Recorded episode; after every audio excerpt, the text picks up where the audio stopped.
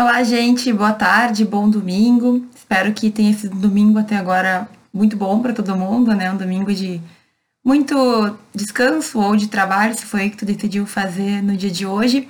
A gente vai fazer agora mais uma Professora Responde, que é a live de perguntas e respostas de todo domingo às 18 horas, certo? Então, todo sábado eu abro uma caixinha, tu deixa a tua pergunta e aí ao vivo hoje eu respondo. Hoje eu recebi algumas perguntas, então perguntas bem variadas também sobre vários temas. A gente está numa fase agora em que o Natal está chegando, é Ano Novo chegando, e aí algumas perguntas ficam um pouco mais reflexivas, outras nem tanto, mas são coisas interessantes. E uma coisa também que eu quero deixar bem claro é que não existe pergunta burra ou pergunta idiota. Eu já falei isso várias vezes. Então, se tu tá com alguma dúvida, talvez a tua dúvida seja a dúvida de outra pessoa manda a caixinha que sempre eu vou fazer o possível para responder. Manda pergunta na caixinha, certo? Inclusive, às vezes, uma pergunta que parece boba ou despretensiosa nos faz pensar em coisas que a gente não tinha pensado. E a tua dúvida pode ajudar outras pessoas. Primeira pergunta, então, é sobre hábitos de estudo. Como adquirir o hábito do estudo? E aqui, gente, a gente tem que pensar que todo hábito ele requer um pouco de esforço para existir. Então, o que, que é um hábito? Um hábito é algo que tu faz com frequência, que tu está acostumado a fazer. Hábitos que todo mundo tem, ou que quase todo mundo tem. Por exemplo, escovar os dentes, certo? Eu, pelo menos, sou uma pessoa que escova os dentes no mínimo cinco vezes por dia. De manhã, de tarde, de noite, de meio-dia. É um hábito que eu tenho e que eu adquiri em razão de repetir esse hábito certo? Existem hábitos saudáveis e existem hábitos que não são tão saudáveis assim. Então, outro hábito que as pessoas têm é de fumar. É um hábito que, na minha percepção, não é muito saudável. Mas como que a pessoa começa com o hábito de fumar? Ela não costuma fumar uma vez e virar um fumante, né? A pessoa costuma fumar uma, fumar duas, fumar três, e aí vira um hábito, se torna algo corriqueiro, algo que faz parte do dia a dia hábito, depois que ele se insere na nossa vida, é difícil dele deixar de existir. A mesma coisa acontece com o hábito do exercício físico. Ah, professora, eu não sou assim, Deus me livre. Eu posso deixar o hábito de exercício físico muito facilmente. Mais ou menos. Quando tu realmente chega no hábito de fazer atividade física todos os dias ou tais e tais dias da semana, simplesmente tu sente falta. E eu tô falando isso como uma pessoa que Nunca fui muito fitness, tá? Nunca fui muito fitness, mas que consegui ter na minha vida nos últimos meses uma rotina bem intensa de atividade física e eu comecei a sentir falta. Os períodos que eu não consigo realizar faz falta para mim. Então assim, hábito é uma coisa que a gente adquire com repetição. Muitas vezes no início vai ser mais difícil ter o hábito, mas com, com a frequência, com a intenção, com a persistência, a gente acaba se acostumando e até sentindo falta. Então, existem hábitos saudáveis e hábitos não tão saudáveis. O estudo é um hábito saudável se, é claro, a gente conseguir dosar ele com o restante das áreas da nossa vida, ok? Como que eu adquiro um hábito de estudar? Então, estudando, né, gente?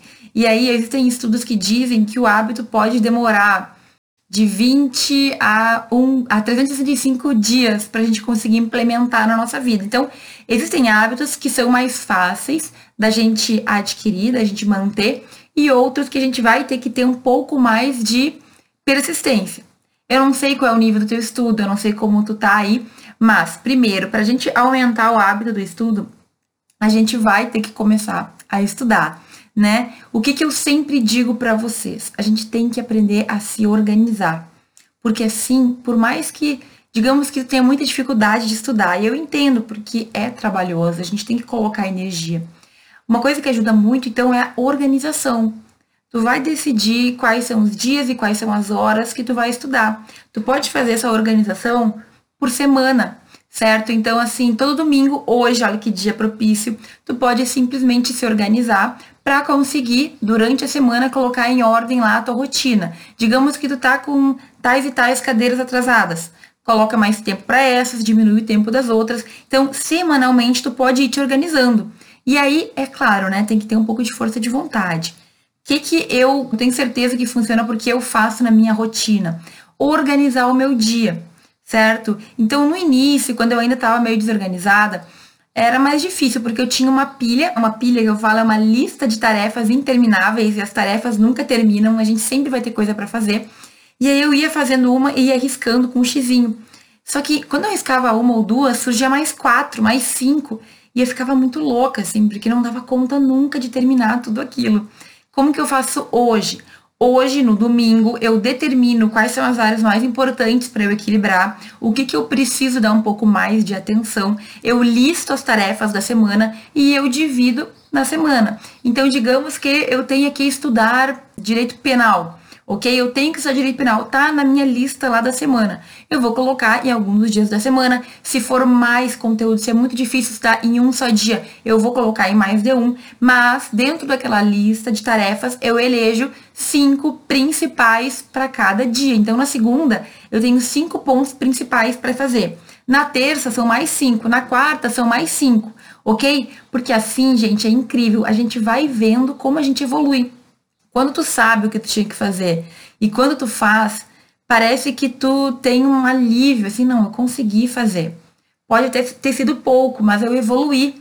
Eu consegui evoluir aqui nessa minha, nessa minha lista de tarefas e a gente ganha um gás a mais para seguir fazendo, ok? Então, o hábito de, do estudo a gente vai adquirir como qualquer outro hábito. Tem hábitos que são mais fáceis, que são mais tranquilos, e tem hábitos que vão demorar um pouco mais de tempo. Qual é o conselho mor? Começa. Começa, te organiza, determina os dias que tu vai estudar, vai aos poucos, não adianta a gente inserir um monte de hábito novo ao mesmo tempo, porque no fim a gente acaba ficando maluco e não consegue, certo? Começa aos poucos, o hábito do estudo, ele também é um hábito que vai ter um momento que tu vai sentir falta.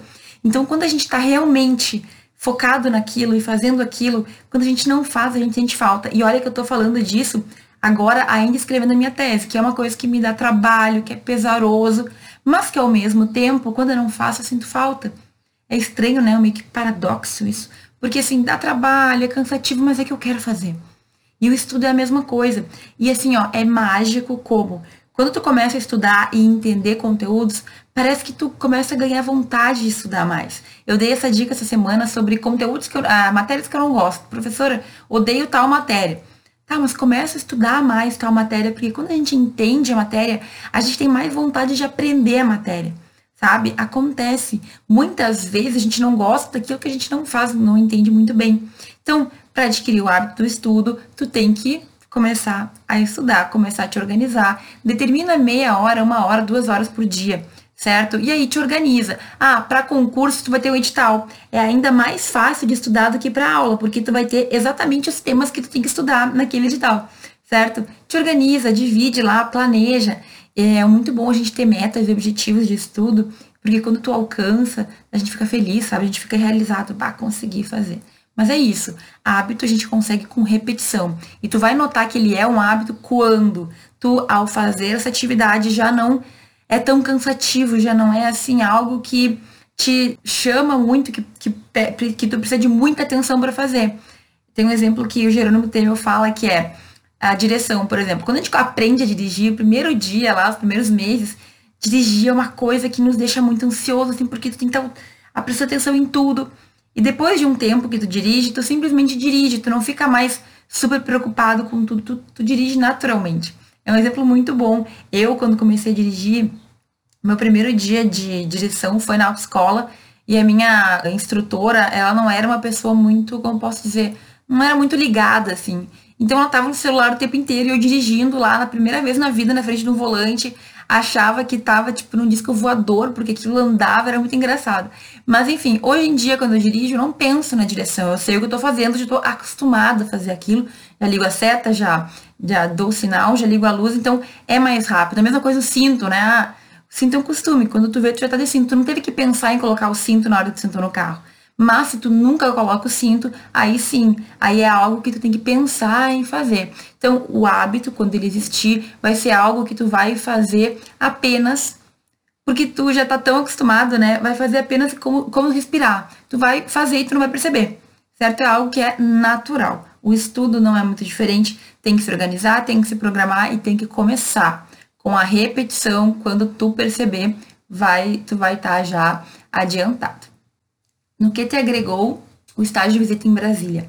Gente, o estágio de visita em Brasília, se tu não sabe o que é, eu tenho um vídeo no YouTube em que eu conto toda a minha história de quando eu fui.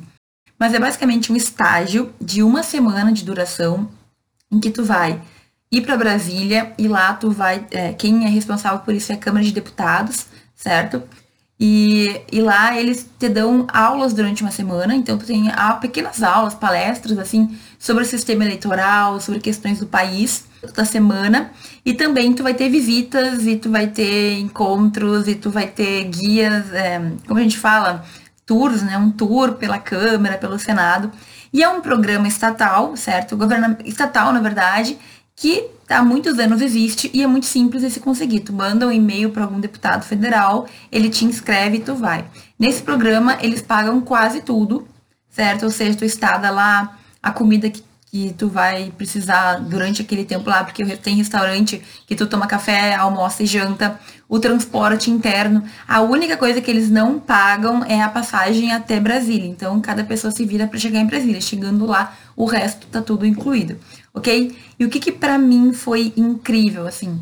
Eu me lembro como se fosse hoje, ontem, que eu fiquei impressionada com o que eu vi, assim, eu fiquei impressionada com a pompa, fiquei impressionada com o luxo, eu diria, eu fiquei impressionada em ver aquelas coisas acontecendo.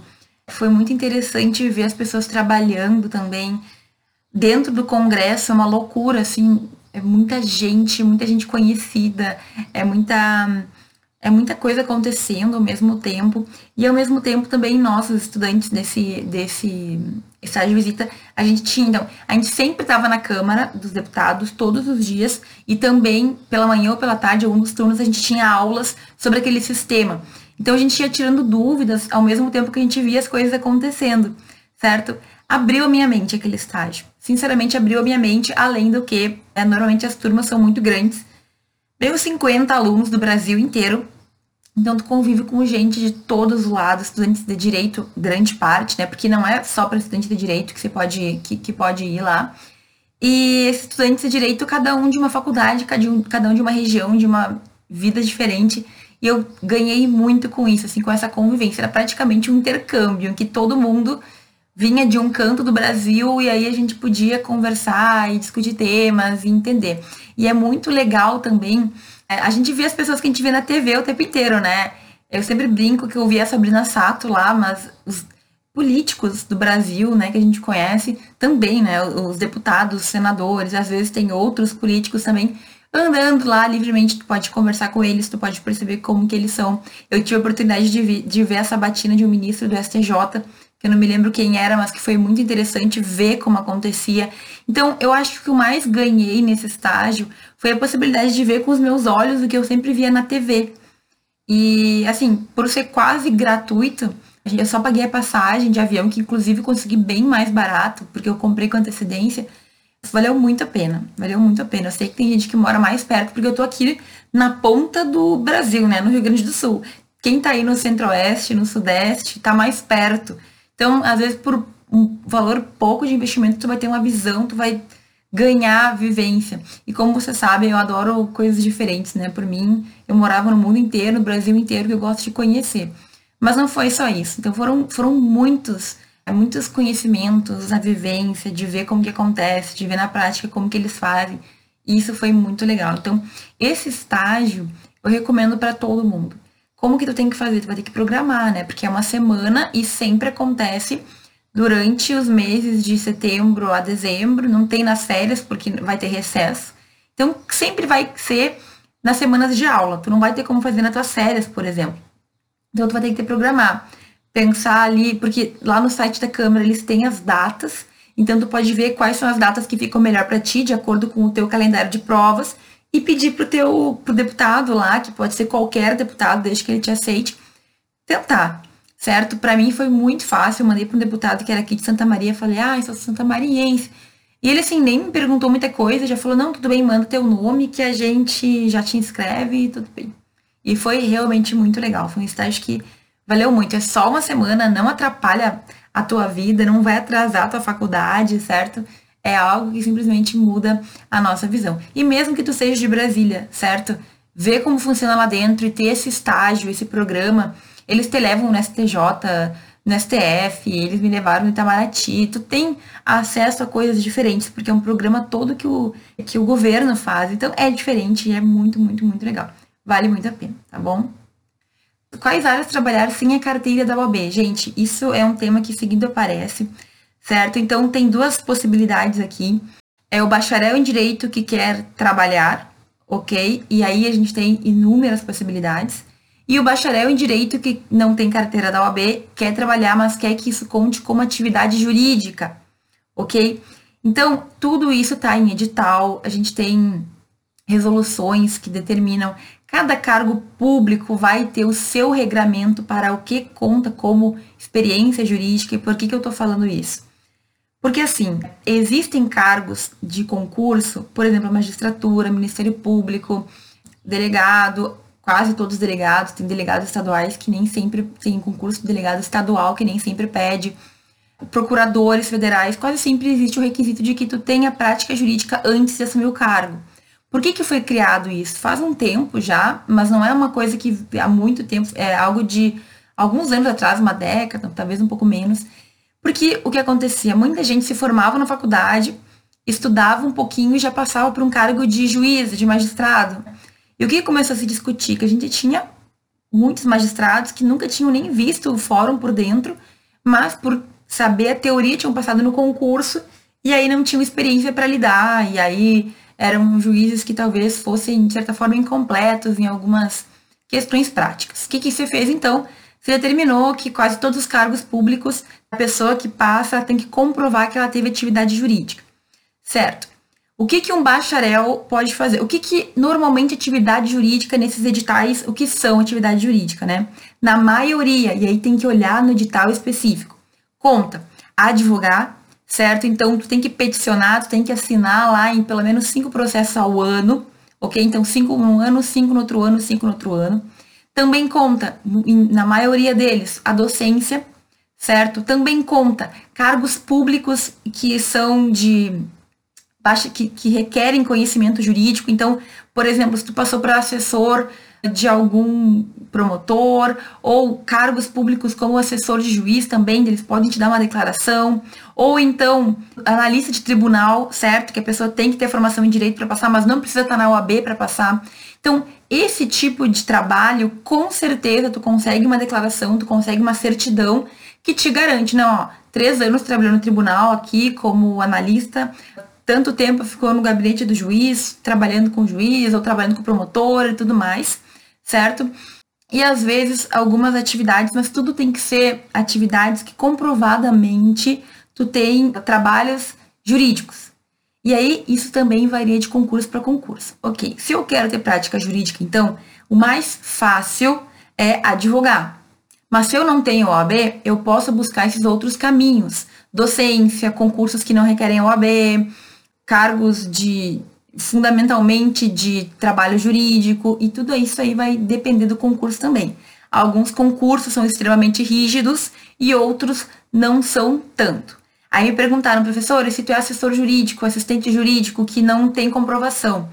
A princípio, tu pode até tentar fazer uma declaração, certo? Dizendo que trabalha, mas eu pessoalmente nunca ouvi ninguém que comprovou atividade assim. Por quê? Porque a lei normalmente fala, a letra da lei fala que tem que ser advogado com OAB para poder comprovar essa atividade jurídica, além daquelas outras que eu falei, certo? O que, que o bacharel sem carteira pode fazer? E aí não tem nada a ver com a prática jurídica. Eu quero só trabalhar sem ter carteira da OAB. Tu pode prestar alguns concursos que não requerem a carteira da OAB, certo? Então, os próprios concursos de magistrado, os próprios concursos de promotoria não requerem OAB. Tu não precisa ter a prova da OAB, tu não precisa ter carteira de advogado, mas tu vai ter que ter a prática jurídica, aí tu vai ter que ver como tu vai fazer para ter esses três anos. Existem outros concursos mais simples, entre aspas, né, que não, que não requerem também a OAB, como analista de tribunal. Existem concursos de nível técnico que também não vão requerer a carteira da OAB. Tu pode trabalhar num escritório como assistente de um advogado, com certeza tu vai ter oportunidade de trabalhar bastante, aprender questões que na prática vão fazer diferença, certo? Então, ter a carteira da OAB, ela não é uma obrigatoriedade. Tu encontra sim alguns trabalhos, tu encontra algumas possibilidades sem ter a carteira da OAB. Concurseiro, é como eu falei, concurseiro, se tu quiser fazer concurso, tu não precisa ter a carteira da OAB em vários concursos. Como que eu sei, professora? Abre o edital, certo? Muitas pessoas não sabem que nos editais a gente tem todas as informações. Ah, e tal concurso que eu queria fazer, eu preciso ter carteira da OAB? Abre o edital para dar uma olhada, certo? Alguns vão precisar, alguns vão pedir, principalmente aqueles que envolvem advogar para o Estado, a maioria deles vai pedir a carteira da OAB, mas uma observada. Cada um dos editais vai ter, digamos assim, a sua, os seus detalhes. Então, a magistratura não é, não é exatamente igual à promotoria, que não é a mesma coisa que, que as procuradorias. É tudo bem específico. Então, dá uma olhada nos editais. Mas, se tu não tem carteira da OAB, tu pode justamente trabalhar ajudando, né, sendo assistente ou assessor de, de juiz, de promotor, dependendo, alguns até são cargos de indicação, cargos de confiança, então precisa fazer concurso. Tu pode trabalhar como assistente de algum escritório, de algum advogado, certo? Tu pode dar aula, ok? E aí, normalmente, para dar aula, é pedido mestrado, doutorado, mas não é obrigatório tu ter a carteira da OAB. É, base, é basicamente a gente pensar no que a gente gosta de fazer e no que a gente tem interesse em fazer. Existem diversos diversos sites que explicam várias possibilidades, tá? Mas o bacharel em direito tem várias opções, ok? É só tu pensar o que te interessa, o que tu gosta, o que tu gostaria de seguir e aí tu vai encontrar várias opções, mas enfim, decide o que tu tem vontade de fazer antes de tudo, certo? Mais uma vez, a prova da OAB, ela é algo que nos é vendida como uma obrigatoriedade para todo estudante de direito. Isso não é real, certo? É claro que muitas vezes ter uma carteira da OAB facilita a nossa vida em vários sentidos. Então, para comprovar prática jurídica é a coisa mais fácil. Entre todas, eu acredito que a mais fácil é tu peticionar alguns processos, certo? Mas não é obrigatório. Tu tem sim outras opções para conseguir comprovar prática jurídica. Então, basicamente é pensar e planejar, mais uma vez, o que eu quero, para que, que eu preciso disso, para que, que eu preciso daquilo. Eu preciso mesmo ter a carteira da OAB? No que isso vai me ajudar, certo? A OAB é uma opção. A maioria das pessoas que fazem a OAB nem pensa em advogar. Muitas pessoas fazem a OAB apenas para comprovar, para provarem que conseguem passar na prova da OAB, gente. Isso é, um, é uma inversão de valores, né? E eu não julgo porque eu também, eu fiz a prova da OAB para dizer que eu passava na prova da OAB. E se eu quisesse ser advogada depois, eu tinha essa opção. Mas a maioria das pessoas ainda acha que a prova da OAB é uma obrigatoriedade e não é. Fran, dá um suporte para estudantes de direito. Eu acredito que ficaram muito tempo sem estudar. E aí, gente, eu tive vários alunos que começaram a faculdade depois de um bom tempo longe dos estudos, certo? Então, não tem como a gente dizer que tu simplesmente vai entrar na faculdade vai ser igual a qualquer outra pessoa que estava estudando até então. Vai ser mais difícil. Primeiro de tudo, tu tem que saber que tu vai ter que te esforçar um pouco mais, porque teu cérebro já tá descansado, digamos assim. Tu já não tá naquele ritmo que a pessoa que sai do ensino médio tá, porque a gente sai do ensino médio a mil, tu entra na faculdade, tem dificuldade também, mas é um pouco diferente. Se tu tá muito tempo sem estudar, tu vai ter que te esforçar de verdade. Eu tive um aluno que era um queridão, assim, um aluno muito legal, mas ele fazia, sei lá, 20 anos que não entrava na faculdade. E ele, assim, reprovou várias vezes em várias cadeiras porque não estava mais no ritmo. Então, o que, que eu te indico? Começa a te organizar já no primeiro semestre, certo? Já no primeiro semestre, tu dá uma olhada, tu organiza teus estudos, tu estuda mais do que os teus colegas, tu vai ter que ler mais para poder entender melhor, faz perguntas, cuida da tua evolução, certo? Se tem um colega teu que pode, por exemplo, te ajudar mais de perto, estuda com outra pessoa que possa te ajudar vende para ele, para essa outra pessoa que ensinando é a melhor forma da gente aprender, isso é verdade. Quando a gente ensina outra pessoa, a gente fixa muito melhor o conteúdo. Então, pega e pensa em estratégias como essas que vão te fazer ter um pouco mais de estudo do que só ir na aula, ok? Tu vai ter que todo dia ler, revisar, fazer exercício, fazer questões. Isso é algo que vai do trabalho, principalmente para quem não está mais acostumado com esse ritmo. Mas quanto antes tu entender que tu vai ter que te esforçar e tu vai ter que correr atrás desses anos parado, melhor, certo? Então, leitura é essencial, busca, busca por fora, certo? Tenta encontrar maneiras de o conteúdo, digamos assim, entrar com mais facilidade, de tu conseguir em aula estar mais concentrado. Então, se tu trabalha, por exemplo, pensa em como tu vai chegar para aproveitar as aulas. Gente, esse é um erro muito comum dos alunos. A gente acha que a gente vai para aula para fazer toda e qualquer coisa menos para ouvir o professor. Ah, eu estudo em casa, depois eu vejo. E aí a gente perde horas valiosas de um resumo que o professor está nos passando. Outra coisa, te esforça nos trabalhos, certo? Porque trabalhinho, como alguns alunos falam, podem fazer diferença na tua nota. E assim, saiba que só de estar tá voltando a estudar, tu já é um vencedor. Porque muita gente não volta por medo, por vergonha, por preguiça, e tu voltou. Então, assim, só disso tu já tá vencendo. A partir daqui é enfrentar cada dificuldade. E outra, não é porque tu ficou muito tempo sem estudar que tu vai estar tá atrás de todo mundo. Tem gente que está estudando sem parar e continua tendo sérias dificuldades por diversos motivos. Então, não ter, digamos assim, não ter cinta hum, atrás dos outros, ou, ah, eu, ao mesmo tempo que eu não estudo, vou ter uma dificuldade. Não vai ter, mas todo mundo tem, certo? Muita gente tem dificuldade e o direito, ele vai sempre nos desafiar. Então, fica sabendo disso, esteja consciente que provavelmente tu pode ter maus resultados nas primeiras avaliações, mas isso também depende muito, certo? E que tudo é recuperável. Só de tu ter voltado, tu já merece palminhas, porque assim, muita gente nova, que tem toda condição, não quer estudar. Então, uma pessoa que já ficou muito tempo longe e volta é de se tirar o chapéu, ok? Super incentivo. Inclusive, às vezes é bom, porque significa que tu teve mais vivência de vida antes da faculdade e isso pode te ajudar bastante. Usa isso a teu favor, tá? Tem muito como a gente usar a experiência a nosso favor durante a faculdade. Como conciliar os desejos juvenis com as responsabilidades? Gente, normal, né? Olha só, cada um de nós vai ter o seu momento de evolução na vida.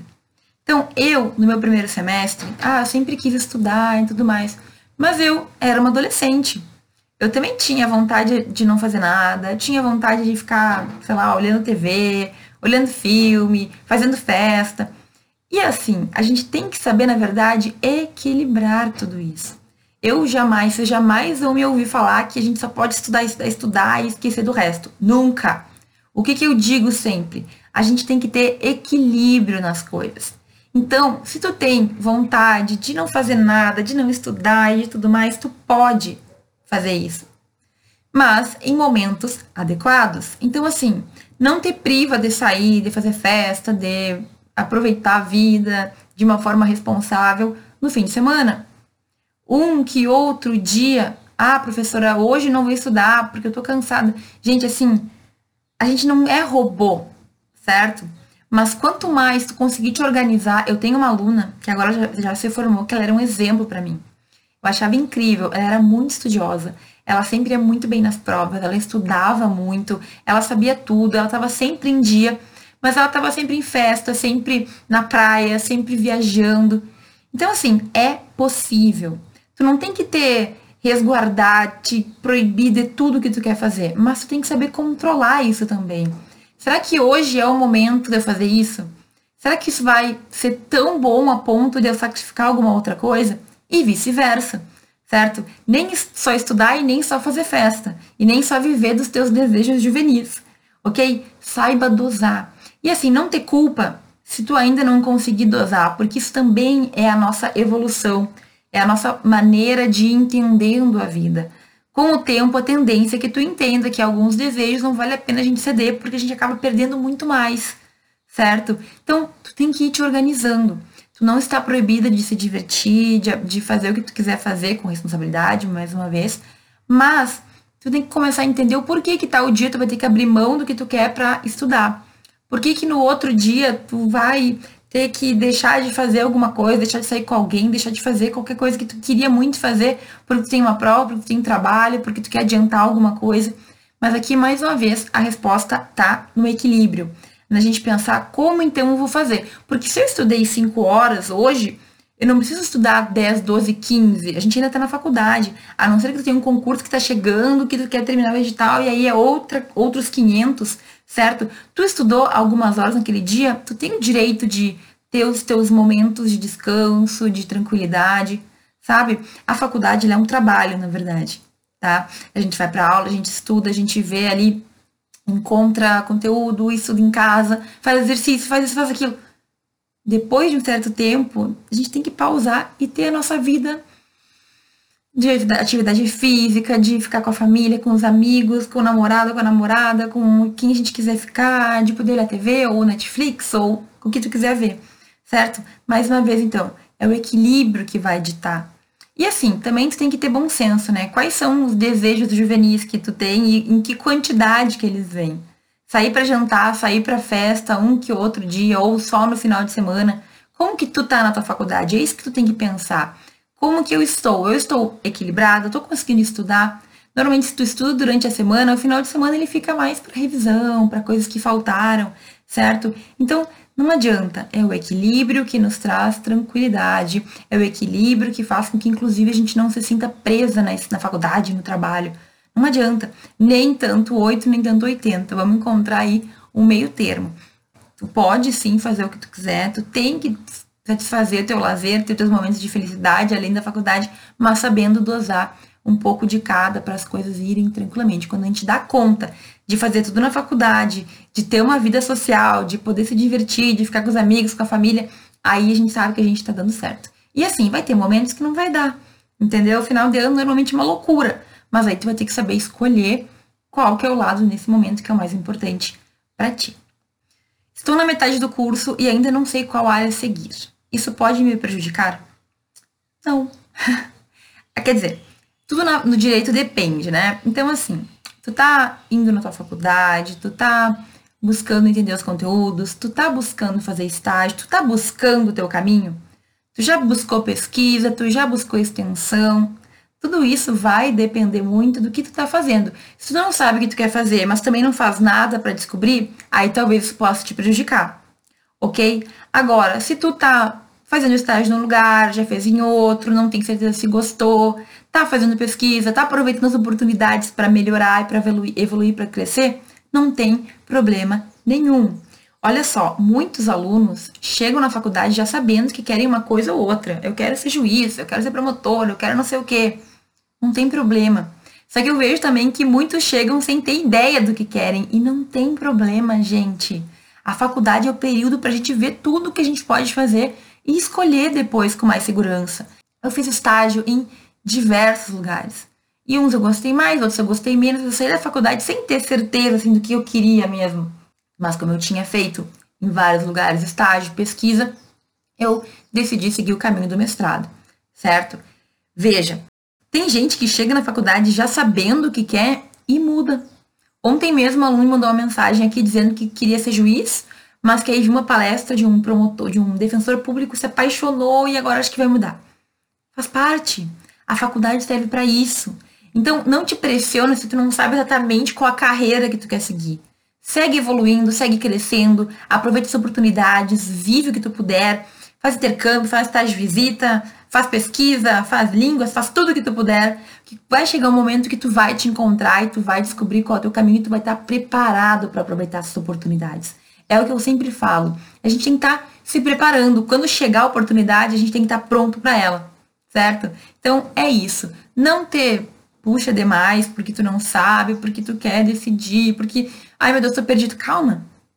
Ainda tem meio curso para tu ver muita coisa, vai ter muita matéria, vai ter muita coisa nova. Então não te estressa tanto, certo?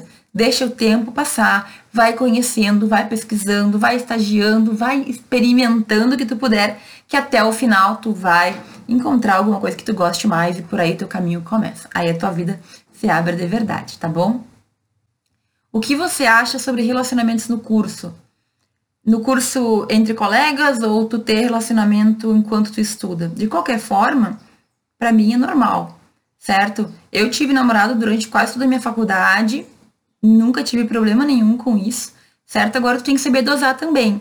Não é aquela pessoa que Tem pessoas que com sem namorado não para nunca, não consegue se concentrar na faculdade. O importante é tu conseguir mais uma vez ter o equilíbrio, certo? Então, ah, sair para jantar com meu namorado, ou vou sair com meu namorado hoje, não vou estudar, mas como eu sabia disso, me preparei e estudei antes.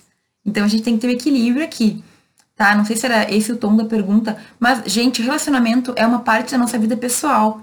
E eu já falei várias vezes, a gente tem que saber equilibrar os pratos da nossa vida. Tanto a vida pessoal, como a vida profissional, como a vida da faculdade, como a família, como questões de saúde, como questões de exercício físico, alimentação, cuidado próprio. Então, muitas coisas a gente vai fazer ao mesmo tempo. E ao meu ver, tu não tem que ter privado de nada por causa da faculdade. A única coisa que tu tem que fazer é conseguir equilibrar esses pratos para que eles fiquem ali em equilíbrio, para que eles fiquem ali todos bem nutridos e que nenhum fique faltando. Então a faculdade é super importante, é uma das nossas prioridades, mas ela não é a única, ok? E aí cada um vai decidir o que acha que é melhor para si ou não. Então fica tranquilo.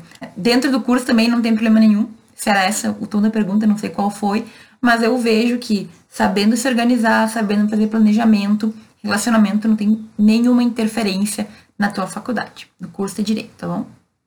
Alguém me perguntou, disse que sonha ser perita e precisa fazer a faculdade de Direito, me perguntou se antes de entrar na faculdade vale a pena começar a ler código e dicionário para quando entrar na faculdade ficar mais fácil. Olha, se tu tá com tempo e se tu gosta, se tu quer adiantar esse estudo, eu sempre digo que estudo nunca é perda de tempo, é sempre um investimento que a gente faz. Mas eu te digo, ler código puro, eu pelo menos nunca consegui entender. Eu sempre tinha que ler o código junto com uma doutrina ou uma sinopse para entender, ok? Então, eu acredito que tu pode estudar se tu quiser, compra uma sinopse, começa a ler sobre o assunto, mas nada substitui a faculdade, certo? É bem a teu critério. Ah, professora, eu quero muito aprender, eu quero entrar nesse mundo. Compra uma sinopse, compra um livro, começa a estudar, tu não vai perder. E com certeza, se tu conseguir manter esse ritmo antes da faculdade, tu já vai chegar melhorzinha, né? Um pouco mais preparado para isso. Na, no canal do YouTube tem várias dicas sobre para quem está entrando na faculdade, então talvez sirva para ti também. Mas assim, não é obrigatório, tá? Então se tu tá com tempo, se tu tá com vontade, se tu quer fazer isso, faz, não vai te prejudicar de forma alguma, tá? Mas eu te digo, tu vai ter um pouco de dificuldade, principalmente porque eu acho a, a, linguagem jurídica muito dura, principalmente nos códigos, assim, eu leio, às vezes não entendo, eu tenho que ver o que quer dizer as coisas. Isso pode acontecer contigo, mas não tem problema nenhum. Prof, é exagero começar um cursinho preparatório para a OAB ainda no sétimo semestre? Eu acho que não, certo? Qual que é a questão aqui? Vai ter muitas matérias que tu não teve na faculdade ainda.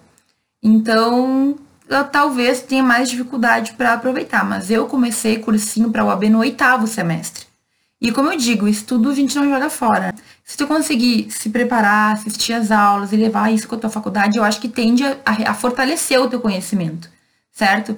E outra coisa que às vezes a gente se sente inseguro, um cursinho extra, um cursinho para OAB pode te ajudar sim, certo? Eu não acho que seja exagero. Agora, muito antes que isso, não também. Sétimo, oitavo, acho que já dá para aprender bastante coisa. Muita matéria tu já teve, alguma coisa tu vai reforçar. E, inclusive, pode te ajudar a ter na faculdade, no semestre que tu tá fazendo. De repente, tu tá com dificuldade lá em direito tributário, cursinho tem um professor que explica melhor. É uma opção, certo? Eu não acho que que seja exagero. Só que tu tem que ver também, né? Tu vai estudar tudo agora para prova daqui a dois anos, sei lá, sétimo, oitavo, um ano e meio, um ano. Tu tem que conseguir manter, digamos assim, esse estudo para quando chegar a hora da prova tu tá quentinho ainda, né? Não ter esquecido ou, enfim, aproveita para aprender. Quando a gente não tá com a pressão da prova da OAB, as aulas podem ser muito boas. A gente pode aprender bastante, porque os professores eles, eles ensinam bem, em geral, um cursinho. Então, o problema quando a gente faz a prova da OAB já em cima do laço é que tu tá tão desesperado que tu não consegue aproveitar de todas as melhores formas, né? Eu, como tive muito tempo antes e era aula só no sábado, eu me lembro que eu aproveitei bastante, eu aprendi muita coisa naquele período de cursinho. Como desenvolver uma oratória jurídica de excelência? Gente, tudo isso eu tenho vídeos no canal do YouTube, tá? A oratória é basicamente a gente falar em público, falar, né, bem, conseguir se expressar, e a questão jurídica é quando a gente vai falar basicamente sobre os nossos temas, né, sobre questões de direito. Isso tudo a gente desenvolve, a gente fica melhor com a prática, certo? Então, começa na tua aula a levantar a mão e fazer pergunta pro professor. Quem quer fazer isso, né? Ninguém quer, mas é um tipo de oratória que tu já está exercitando a tua fala em público. Depois, com o tempo, tu pode ir para congressos apresentar trabalhos, tu pode fazer perguntas em palestras, tu pode exercitar, tem casa às vezes, no espelho, fingindo que tem gente.